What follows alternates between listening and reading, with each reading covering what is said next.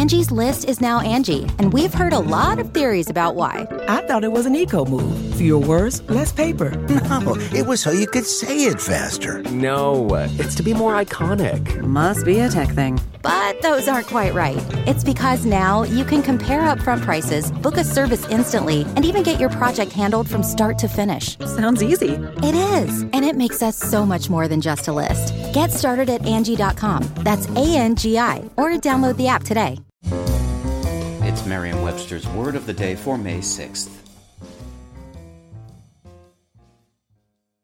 Today's word is ephemeral, spelled E P H E M E R A L. Ephemeral is an adjective that means lasting a very short time. It can also mean lasting one day only. Here's the word used in a sentence from the Parry Sound North Star. After winter, the garden comes to life with the planting of spring blooming ephemeral bulbs, such as naturalizing daffodils, crocus, tulips, snowdrops, and hyacinths that appear before the tree canopy leaves out and perennials burst forth.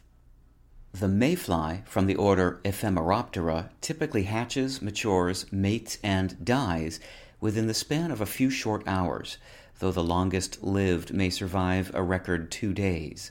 Poets sometimes use this insect to symbolize life's ephemeral nature.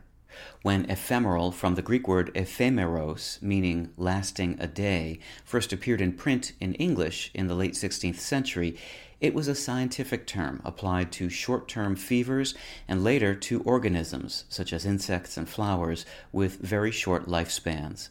Soon after that, it acquired an extended sense, referring to anything fleeting and short lived, as in ephemeral pleasures. With your word of the day, I'm Peter Sokolowski.